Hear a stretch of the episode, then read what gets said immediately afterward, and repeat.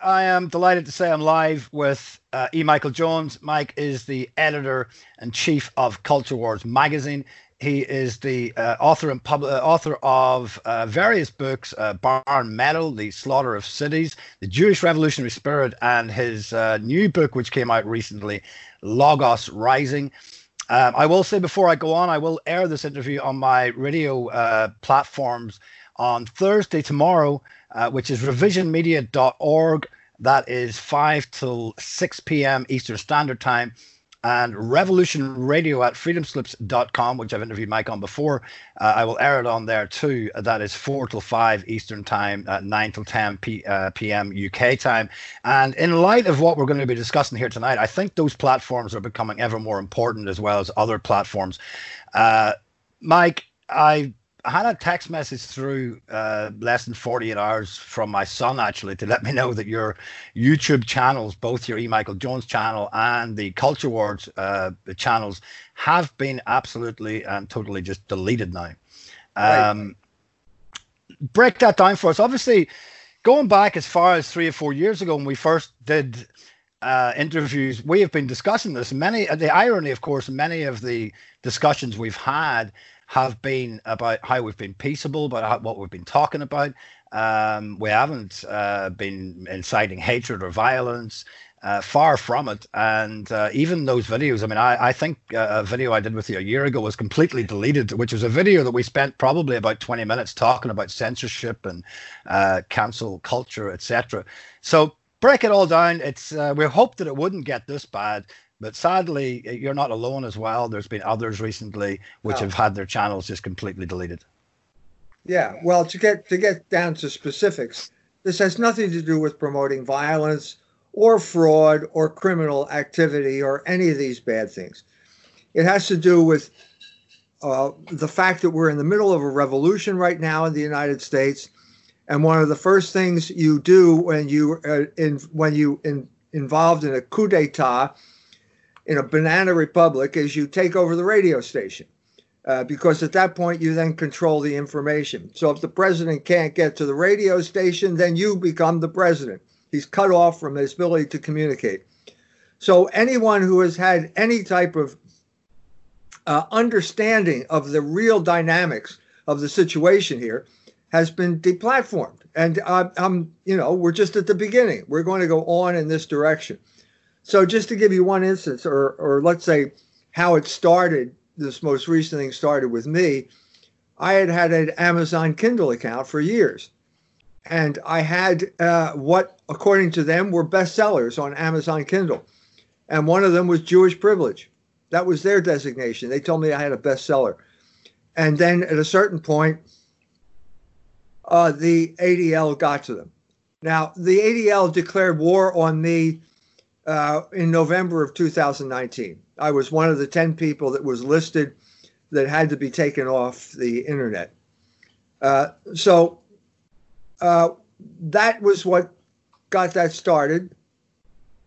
I then wrote a review that so that they took down Jewish privilege but left everything else up. Then I did a review of a series on Amazon Prime called Hunters which is about uh, Nazi hunters.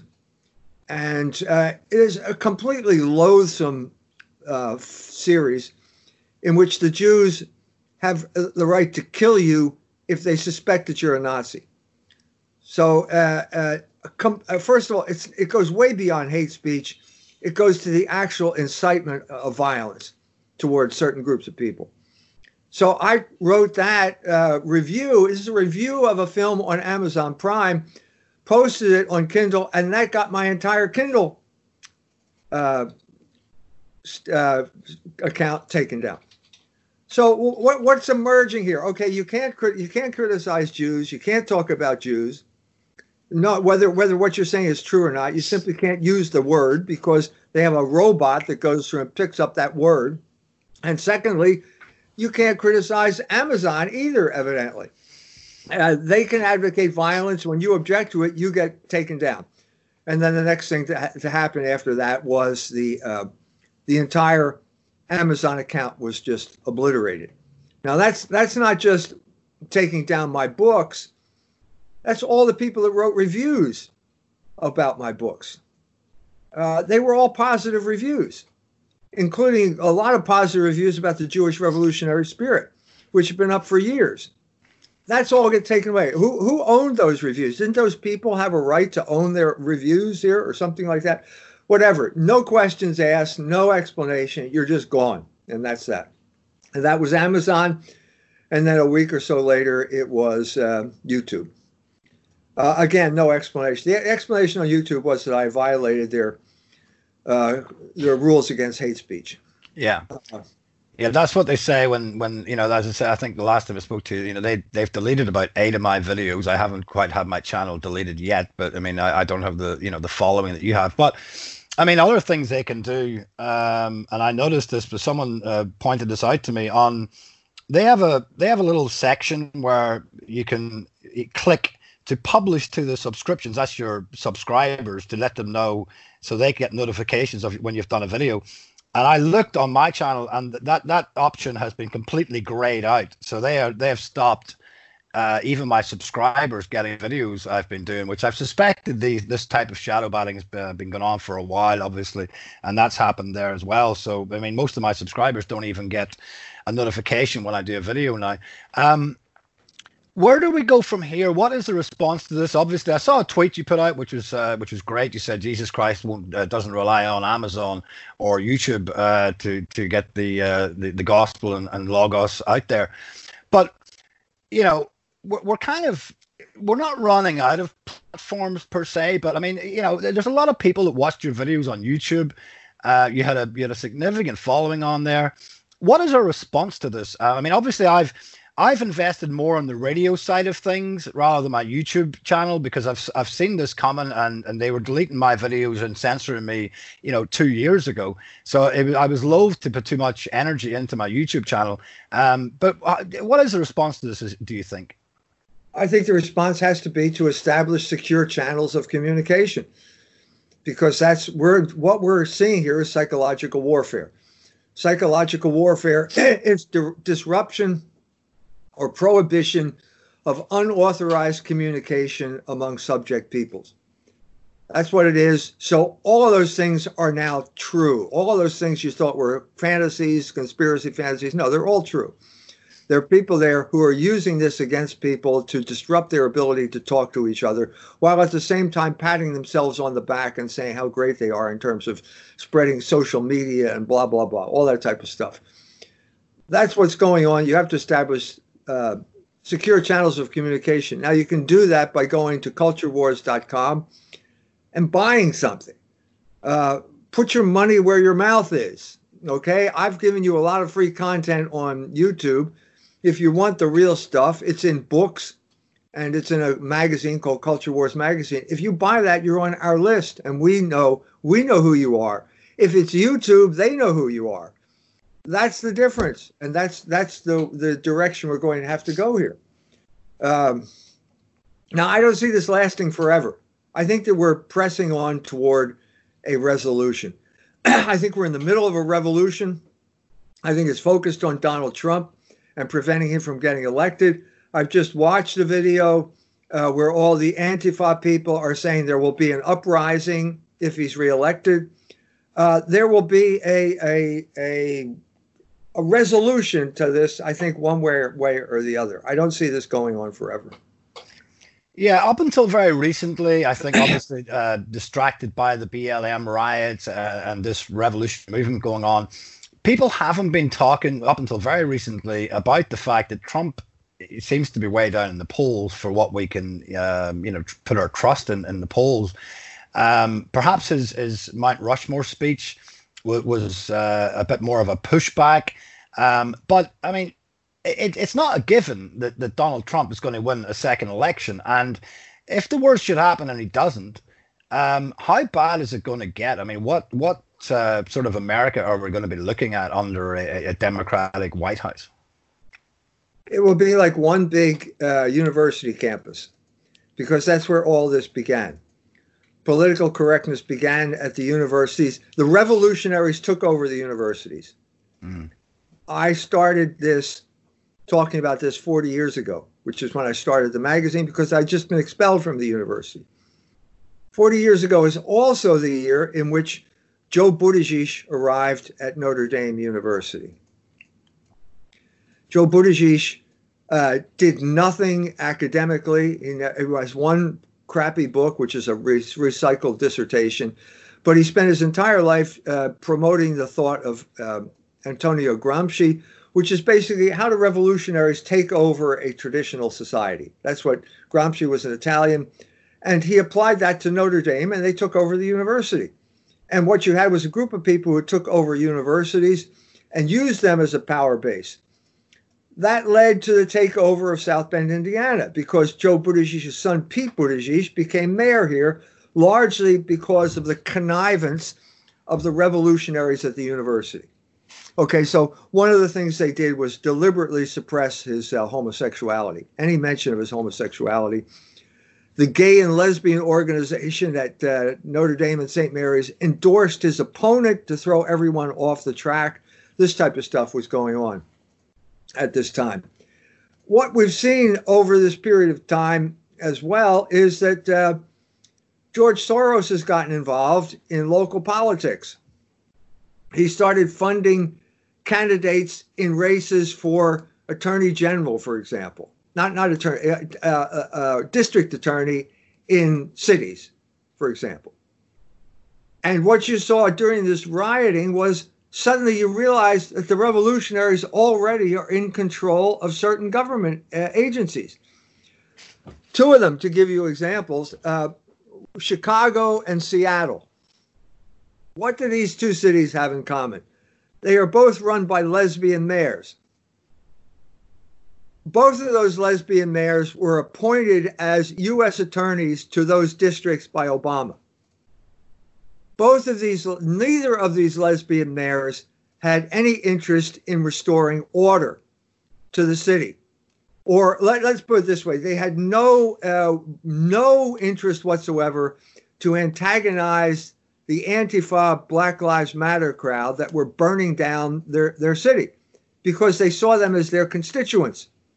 And so as a result, I have this, uh, there's a report that's coming out in the next issue of Culture Wars uh, where I talked to a cop from Chicago and he told me their orders were to deploy and stand down. Well, that's a contradiction.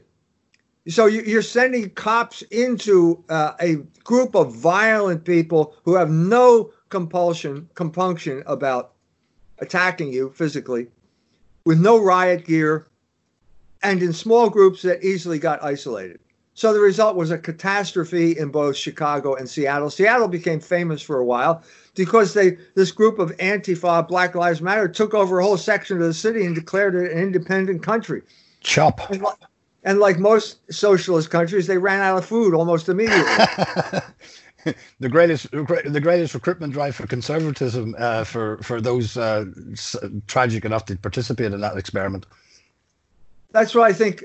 I think the net result is going to be that Donald Trump gained as a result, gained support because of the way he handled the situation in Washington.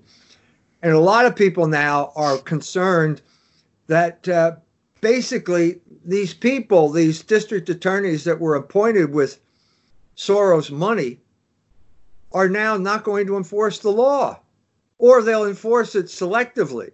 So the, the classic example, now the big issue is going to be St. Louis. St. Louis, uh, there's a group of people who want to take down the statue of St. Louis, rename the place Confluence, and uh, uh, basically uh, take over the city. Okay, now the the attorney general, she's called the circuit attorney, but the uh, the district attorney there is a black woman who was put in office by Soros money. Okay, as soon as she comes in, her name's Kim Gardner, if you want to look her up. As soon as she comes in, the police in 2019 uh, send 7,000 complaints uh, that she's supposed to prosecute. She prosecutes 1,000 of the 7,000 complaints. She makes it known she's not going to prosecute drug crime anymore. And also, she announces that she's filing a suit against the police force. She also uh, deposes the governor. Now, this sounds like a revolutionary to me. You know, but the revolutionaries in charge of the government. Well, that's an insurrection, you know, and this is so the culmination of this comes they have their riots, and then a, there's a gated community there.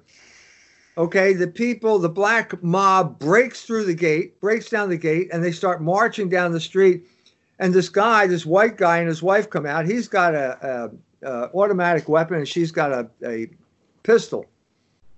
And uh, everybody's filming it. And this goes. Fox News did a lot about this and interviewed the guy, and so on and so forth. It turns out he called the police and the police wouldn't come. Well, if the police don't come, you have a duty to get a, a weapon and defend yourself because you're defenseless. It turns out now that the attorney that I mentioned, Kim Gardner, is going to file charges against him. Yeah. For brandishing a weapon in public, even though he's on private, he's on his own house. He's yeah, standing at the front door of his house. You couldn't make it up. No. So, so this is why I'm saying we are in the middle of a revolution, and the revolution has already uh, taken over significant, uh, significant parts of our government. Yeah. And the question is, is it going to be some type of final battle uh, in November, especially if Trump gets elected, reelected? Yeah, I mean, you're lucky over there. You at least have a have a Donald Trump. Uh, we, we, you know, we also have a lesbian uh, police chief over here, um, our police have become a joke. Unless, of course, it's the in quotes far right extremists, including 65 and 70 year old old ladies who come down to uh, protect the statues of uh, Winston Churchill, etc., as I say, who get branded far right extremists. The double standarding in the in the police policing over here is staggering. Um, when it's the so-called far right white supremacists, they go in there with full riot gear when when they're dealing with Black Lives Matter, Antifa, and all the rest of it, it's little pussyfooting around. They're getting pushed back. They're getting bottles thrown at them. They're getting attacked, and they withdraw. As I say, you at least have a Donald Trump over there. I, w- I would admit that you, you know we've had some violence over here as a result of the Black Lives Matter movement in response to George Floyd's death. Very quickly coming across the Atlantic, and we are now branded here as all racists uh, in the UK as well. Um, it, it it's very audacious. I think we would admit that the, the Jewish deep state is behind most of this. Is it is is there ever going to come a time where where their audacity is met with the type of counter audacity and aggression that they are perpetrating. In other words, arrests. In other words, taking control of the military. In other words, dealing with essentially what is now very evidently a fifth column in your country. Right. Now, right now, they are deliberately invisible. So, as I said, I've said this before, but if you take that uh, that George Floyd incident, there's a white cop kneeling on the neck of a black man on the ground. Okay, you show that to a Palestinian, he says, "Oh yeah, that's the Israeli uh, form of uh, subduing people." And it turns out that's true. The ADL arranged for the Minneapolis police force to take training with Israelis in Chicago in 2012. So at that point, you don't you learn the techniques, but you also learn the attitude, which is basically the cops are to the citizens of Minneapolis what the Israelis are to the Palestinians. In other words, we're not on the same team anymore. We're two different groups of people. All right, that that's the white side. The black side is that George Soros funds Black Lives Matter. So what you do if you look into a little bit of analysis here, you got Jews on both sides. Exactly. Yeah. Isn't isn't this the whole cultural and political discourse uh, uh of our day? Jews on, on, on one side, we got Zionists uh, versus Bolshevism. I mean, you've got the domestic Bolsheviks, and then you've got the, the Zionists on the other side. Right. Yeah. Well, it turns out it's not. It's even more complicated because there's a leaked memo from the ADL in which Greenblatt is saying he's worried when the Israelis annex the West Bank because this will jeopardize his relationship with Black Lives Matter. Uh, yeah. Oh, wait a minute. I didn't know you had a relationship with Black Lives Matter. Thanks for telling us. Yeah. Now, that's Greenblatt. Greenblatt is a liberal Jew who worked for the Obama administration. Okay. But so, but they still have the connection with the Israelis and they're still working with Black Lives Matter. So you got a resurrection of the Black Jewish Alliance and Jews behind both sides of the of the fight. And now on top of that, you go to St. Louis, it's the same thing all over again. So you get a front man. His name is Umar Lee, and he claims to be a Muslim, although he's obvious he wasn't born that way. Okay? Well, he's a former cab driver. He got fired as a cab driver. H- how is this guy suddenly a leader of St. Louis?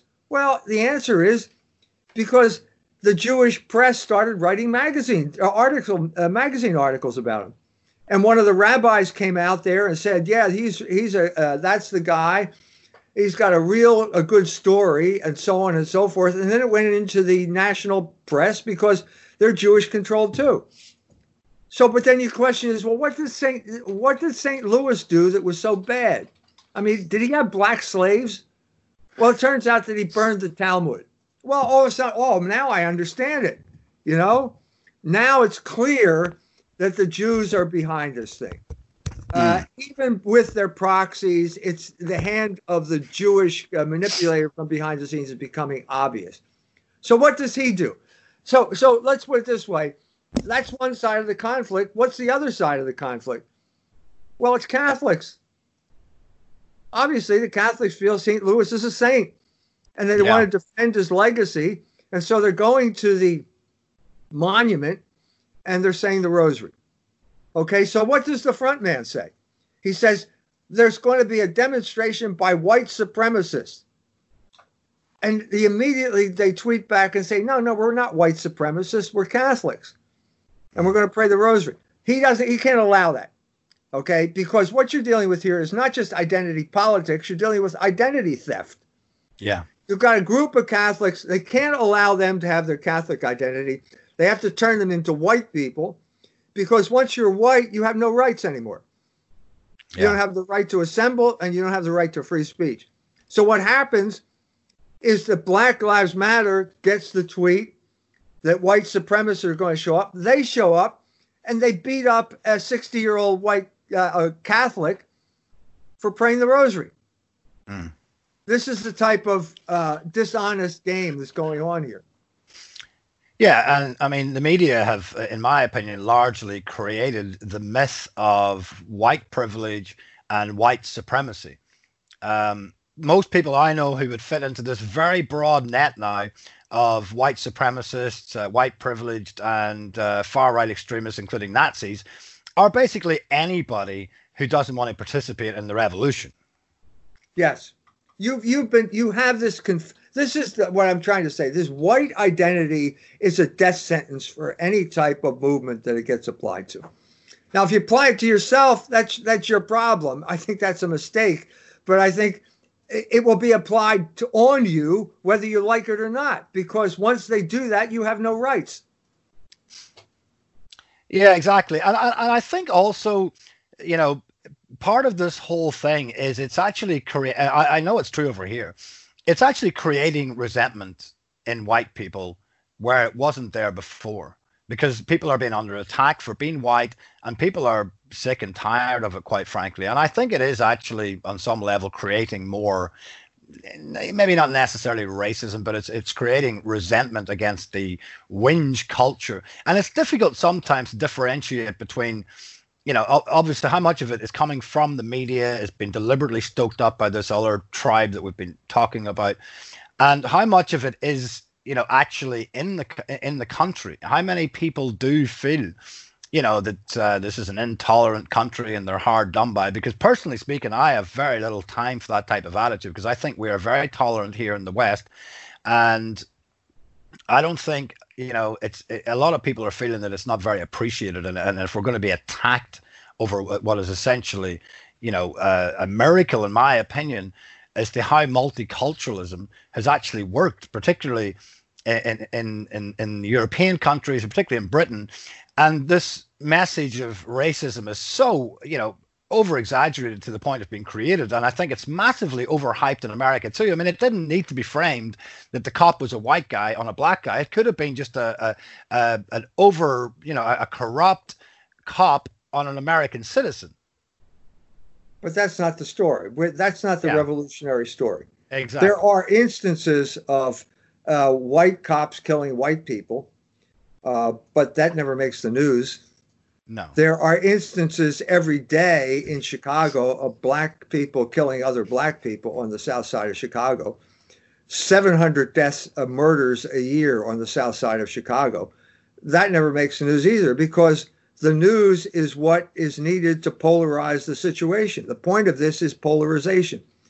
The point of this is to create the violence that will then dissolve the society so that they can reform it according to the new pattern. That's yeah, and of course, yeah. that's pretty much the the the, the formula of shock therapy. Yeah, and of course the you know the hypocrisy of these people, they don't care one iota for Black Lives. I mean the the irony is since this Black Lives Matter movement and the the subsequent riots, which have not only not been condemned by the mainstream media, but in, in for the most part have been encouraged and they've been apologists for it. You know, who's who's been the biggest uh, you know, which group has suffered the most deaths? I mean, 18 uh, deaths in Chicago, I think, about a month ago in one day. I mean, the majority of people who are dying from these riots are black people, and and and so many of so many of the businesses and livelihoods of people have been destroyed by the looting and stuff. It, you know, it, it's by black people. You know, you cannot predict uh, attitudes according to race. Those days are gone because they don't have a unified culture anymore.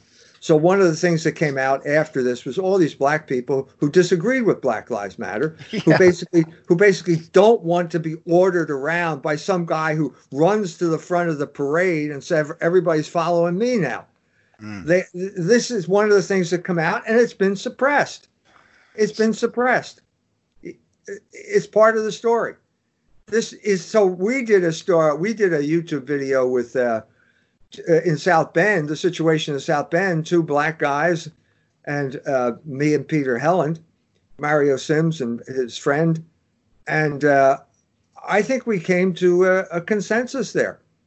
I think we understood, we could say frankly and openly that there's a certain group here that's promoting this violence, and it's neither black nor white. It's it's the Jews who are trying to resurrect race war and the Black Jewish Alliance, which they've done for 70 years here. So if we can have a meeting of the minds like that here, I think it's an indication that the situation is not the way that it's being described in the media. It's not. Yeah, I mean, I, I think you get you get the only uh, media worth watching in America is uh, is Tucker Carlson. I mean, I think he's right. he, he had something like 4.5 million views uh, on average recently for his shows, and I think you know CNN and some of these guys, CNB, uh, CNNBC, have got like they're they're less than a million. So if that's any indication, it is actually encouraging. Yeah, he's he's the only one who's really been addressing the situation on mainstream media, and as a result, he's gotten the, that gotten that type of attention, uh, and that's a good that's a good sign. That's a good sign. But that's not going to change the revolutionary situation here. So the question is how I think that there's going to be a confrontation in St. Louis. I think St. Louis is important right now because there is going to be a significant pushback. It is not according to the standard narrative. It exposes the whole Jewish involvement much more directly and overtly than any of these other situations. And the question is can the people there uh, convince their elected representatives to stand up to these people who are not elected by anyone? Or are they going to just subject themselves to this reign of terror uh, uh, under the direction of anybody who shows up and makes the right noise to the Jewish controlled press? That's yeah. that's that's what we're. T- it's going to come down to a question, a test for representative government because representative government is what's at stake right now. Who's in charge? Who's in charge? Even the liberal lesb- lesbian in in uh, Seattle had to stand up to the mob eventually, had to drive them out and, and take over. The question is, uh, is this going to prevail? Are we going to have representative government, or are we going to have rule by these com- these tech giant orchestrated mobs. That's what it is. That's that's and I think that the crucial thing in Chicago, I'm sorry, in St. Louis, is whether the Catholics can assert their own identity, and secondly, whether they can name the name of the people who are causing the problem. Because this is a big taboo in Catholic circles. Talk, it's a taboo anywhere. Anyone who talks about the Jews, anyone who says anything mildly critical of the Jews is immediately called an anti Semite and is immediately silenced. And that allows them to pursue their revolutionary agenda unhindered. And they will do that until they destroy the country. Someone's got to step up at certain point and say, no, this is the group responsible. If if you don't have some type of responsible people in this group to take charge and silence these people, there's going to be uh, serious consequences, whether you like it or not. Yeah, and I mean they're a mad dog, and they never seem to ever have enough. They just keep pushing us through aggression. I mean, my understanding of, of, of their history in Europe has been exactly that. They just go too far until eventually they get a reaction. Um, I mean, I, I reaction. They, they, they, they, have, this is part of the problem when you have no sense of logos, because you don't know what limits are. And if you don't yeah. know what limits are, you don't know how far to push it. And suddenly you push it too far and the whole thing goes bad. And you don't know why. And of course, you're going to blame the people. It's their fault. They're all anti Semites, you know, blah, blah, blah. No, you pushed it too far. That's what happened in Germany in 1919, beginning yeah. in 1919. Germany is defeated in war, and the Jewish Bolsheviks all from uh, Russia after taking over Russia. They're ready to take over Germany, and they do to a large extent. Yeah. And it was the uh, the Soviet Republic of Bavaria uh, that was established by Eugen Levine and the other Jews from Russia. And it was the militia, the Bavarian militia from the countryside, that basically came back and had to drive them out with violence. It's, it's that simple. And the lesson that the Germans learned was basically that uh, Jews are Bolsheviks and they're trying to overthrow their country, and that's what uh, allowed Hitler to take power there. Yeah, I mean, I think I mean, it would be, uh, as you say, it's a taboo. It's a, it's a taboo in the in the in the Catholic Church. I would say it's probably an even bigger taboo in the larger Protestant Church. But perhaps they should be reminded of how the Bolsheviks did actually deal with the uh, the priests and the Christians in uh, in Russia when they after they overthrew the Tsar there because they were they had no mercy for them. So it might be in their their own personal best interest to call it out now before it gets that bad. Yes, uh, Lenin took power in November of 1917. One month later, he created the Extraordinary Committee for uh, the uh, counterterrorism and or counter revolution and terrorism and the initials mm. in, in, Russian were uh, the Cheka. The Cheka immediately unleashed a reign of terror on the Russian people, and the Cheka was overwhelmingly staffed by Jews. Everybody in Europe knew this at the time, and as a result, it led to a reaction in places like Germany. Okay, this is just part of history. Yeah, one of my favorite quotes is from uh, Alexander Solzhenitsyn, who was a Nobel prize winner for, for literature and spent a, a, large percentage of his lives in the gulags. And he was very popular, um, uh, you know, generally, and but became very unpopular with a certain group after he said this. You must understand the leading Bolsheviks who took over Russia were not Russians. They hated Russians, they hated Christians. Driven by ethnic hatred, they tortured and slaughtered millions of Russians without a shred of human remorse. It cannot be understood that Bolshevism committed the greatest human slaughter of all time. The fact that most of the world is ignorant and uncaring about this enormous crime is proof that the global media is in the hands of the perpetrators. Right.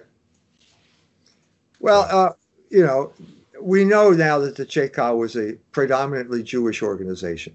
Nothing is a 100% Jewish organization but uh, that doesn't mean that they don't control it and they don't. It was Salo Baron is a Jewish historian. He said that uh, when the Cheka was formed, the Russians were reluctant to f- torture other Russians, but the Jews weren't reluctant at all, no. and so they became they became they took over uh, the branches of the Cheka. Seventy-five percent of the Odessa Cheka were Jews. It varied from place to place, but the, the reason they were there is because they viewed Russians as some type of alien subhuman species, and they had no compunction about killing them or torturing them. And so, one of the first films that came out after the fall of communism was The Chekist, which you can see on, uh, uh, I don't know whether it's on YouTube or not, but it's available to be seen. And you can see this systematic murder of innocent people. Terrible situation. Terrible situation. And and what you say, I can see this thing forming now. It starts, it's not going to, it doesn't start with taking people into the basement of Lubyanka and shooting them in the back of the neck. It starts with the control and the systematic destruction of channel channels of communication. That's how it starts. And where it goes from there depends on what type of resistance people provide. Yeah, well, I mean, my experience of my own local little church here is that while I think they are they are good men and for the most part, I mean they are they have been incredibly supine over this whole uh, coronavirus lockdown situation. They've opened up the church again, and there was a, a memo sent out about the you know instructions for how we, we would participate in in the service, which involved uh, a PA for singing hymns rather than actually singing them, uh, because uh, the if we sing we might spread the virus. Uh, gloves and masks uh, for the Lord's table. Uh, you know, there, there, it was like there were so many rules and regulations for this service. I, I it, it was like it, it was like a chapter of Leviticus. Um, and I mean, you have they've they've opened up the church, they've opened up the pubs. You can see pictures of everybody, not social distancing, everybody doing what they want. It, it there hasn't been a, a, you know any policing of it really, and yet the church has been so supine and, in my opinion, so spineless that they they have gone over the top with the regulations and so, I mean, I, I couldn't help but be vocal about it. And I've had to, you know, I've had to distance myself from them. And I told them, I said, you know, I don't know whether it's more ignorance or whether it's more uh, lack of, you know, testicular fortitude. But, I, you know, I just find it exasperating. Uh, either way, it is exasperating. There is very little leadership there, you know? Yeah, well, even uh, Diarmuid Martin, the Cardinal Archbishop of Dublin, had to protest. I mean, he's gone along with everything and the malls are full on Sundays, and the churches are still, you know, 10 people, a, a, limit of 10 people, and they all have to wear masks. The hypocrisy here is just too obvious to ignore. And at this point, it looks as if there are certain people who are using the COVID virus as an excuse to crack down on a church that they never liked in the first place. Mm.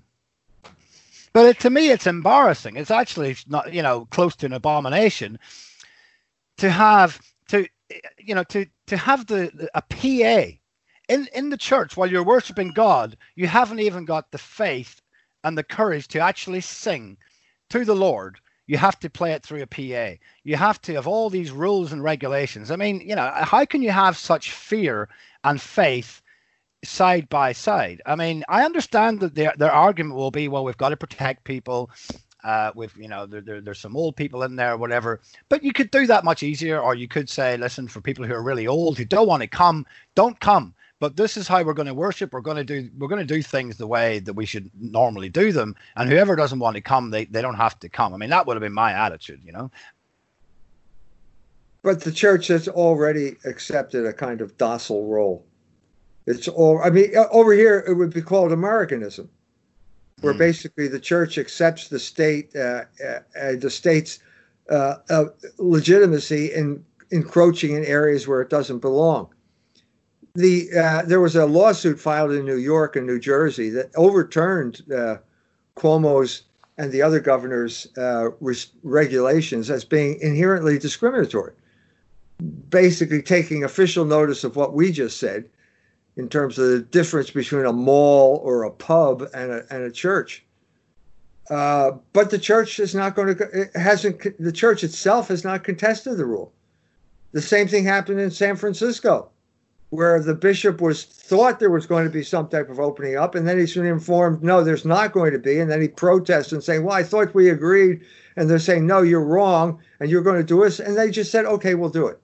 No resistance. No resistance. It's incredibly disappointing. Um, it really is, as I say. I mean, this is the the line that I was sent that we were sent out. It said when the services in the main church The hymns will be relayed over the PA system. People are free to join in. However, in the church building, people are encouraged to refrain from singing out loud because this is deemed to increase the risk of transmission from aerosol and droplets. Um, uh, the creche will be closed. No refreshments will be served. We will have uh, they, they've got like arrows and stuff to, to, you know to direct the traffic. You can go this way, but you can't go that way. I mean, why bother? You know, why bother going there? It just stress you out. You know, I mean, you may as well just continue doing it on Zoom. Well, that's part of the problem. Or they, they are going to pay a price. If the church goes along with this, they're going to pay a price in terms of church attendance because people will get into the habit of not going to church and that is not in their interest, but it is in the interest of a, a government that perceives, or an oligarchy that perceives the church as an enemy. And so, why are you playing along with your enemies? Well, because you believe in science, and you believe that science is the ultimate uh, expression of reality. And if someone says, I'm a scientist, they are in contact with ultimate reality. Whereas if you say, I'm a believer, that means you have uh, uh, nice ideas that make you feel better, but they don't have correspond to reality. This is the subtext, I think, of what of what the church is admitting to by following these rules. Yeah, or I think is it, I forget the exact passage. I think it, was in it may have been in Timothy somewhere. Having a form of godliness but denying the power therein. You know, so when it comes to it, uh, you know, they they, they they back down, as you say, they defer to uh, you know essentially speculation and, in many cases deception dressed up as as, as science. Um, and I think a lot of the time it's simply they don't want the inconvenience of uh, possible um, persecution. But you know the the church has been built on the blood of the martyrs, but there won't be many martyrs today because you actually have to stand for something to be uh, persecuted. You know. They may be afraid of lawsuits, or that's what I've heard. Yeah, but well. even even with that, there's there's no justification. No. The, the the justification that I've seen is based on categories that are just not in contact with reality. I called it ahistorical Thomism. A Dominican wrote an article and he talks about the state this and medicine that. Well, what do you mean by the state? Are, are you saying that this there is no platonic essence known as the state? We live in a particular situation where the state has become the pawn of larger interests that largely through the money that gets spent in in fin- financing political campaigns. Mm.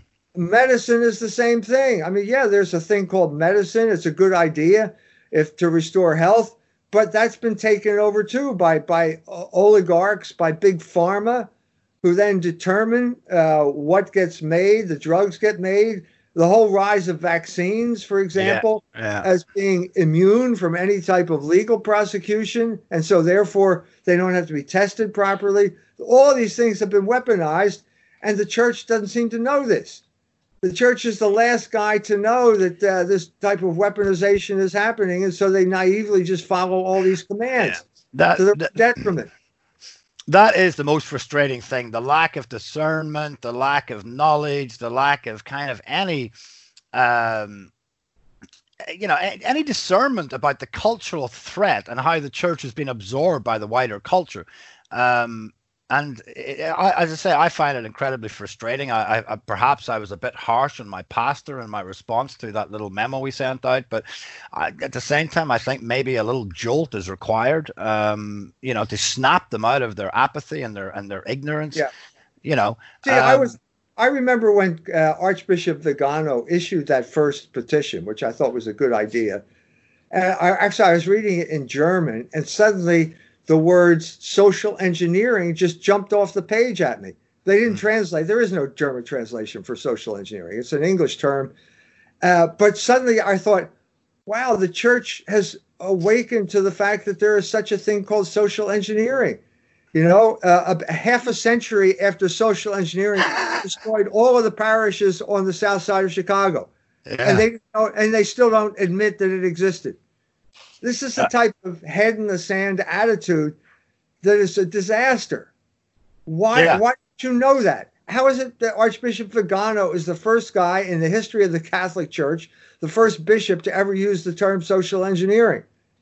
How is that possible? And then he went on to You know, then he wrote another letter in which he started talking about bl- blaming Vatican II and Freemasons. And I thought, here we go again. You're back Yeah. in the same down the rabbit hole again. Yeah. First of all, you're blaming the victim when you blame Vatican II. And secondly, you're showing a complete ignorance of what was really happening at Vatican II. No mention of the Jews or the CIA, Malachi Martin, John Courtney Murray. No, no context, no specifics.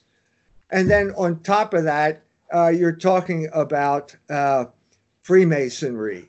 Well, Freemasons over here are they they wear fezzes on the Fourth of July and they drive go karts, and that's about all they do. They're an obsolete political movement. Yeah. You're you're you're two you're three centuries too late.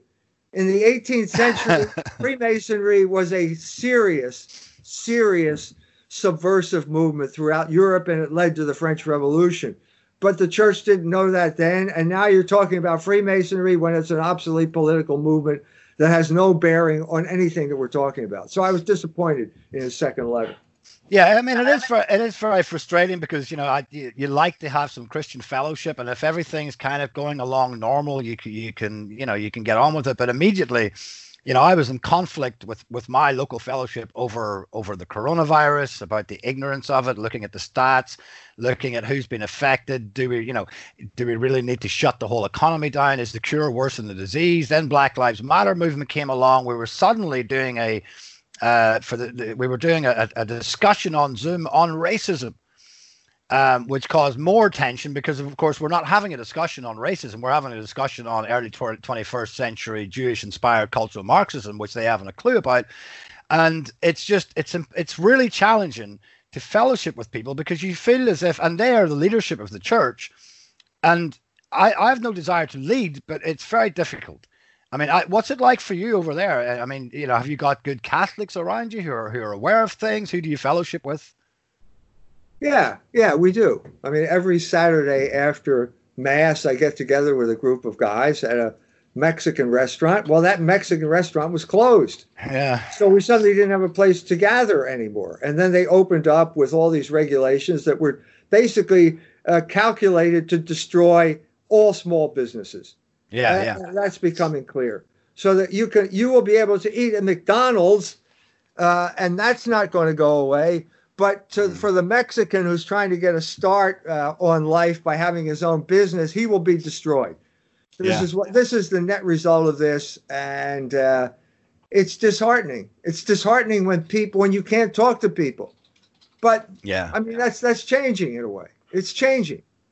Uh, it's it maybe it's not as changing as fast as we'd like it, but so I'm riding my bike home, and a guy on the sidewalk says, "You're E. Michael Jones, aren't you?" I said, "Yeah." He says, "I've watched all your YouTube videos." Just a guy on the street. I said, "Great," and I said, "What do you?" And he says, "I work for the federal government here." Well, so it's spreading. So the word is spreading. Uh, uh, how long is it going to take? A crisis will spread it faster. And we're heading, I think we're heading toward the crisis in St. Louis. That's my feeling. That it's going to come to some type of uh, explicit confrontation on the lines that are actually there rather than doing all this mystification and shadowboxing. And the church will be called to take a stand either for the gospel or against the gospel Mm. in that place, in Yeah. that place, which is under the patronage of a saint, a Catholic saint. yeah. Are they going to stand with the saint? Is the new bishop going to stand with the saint?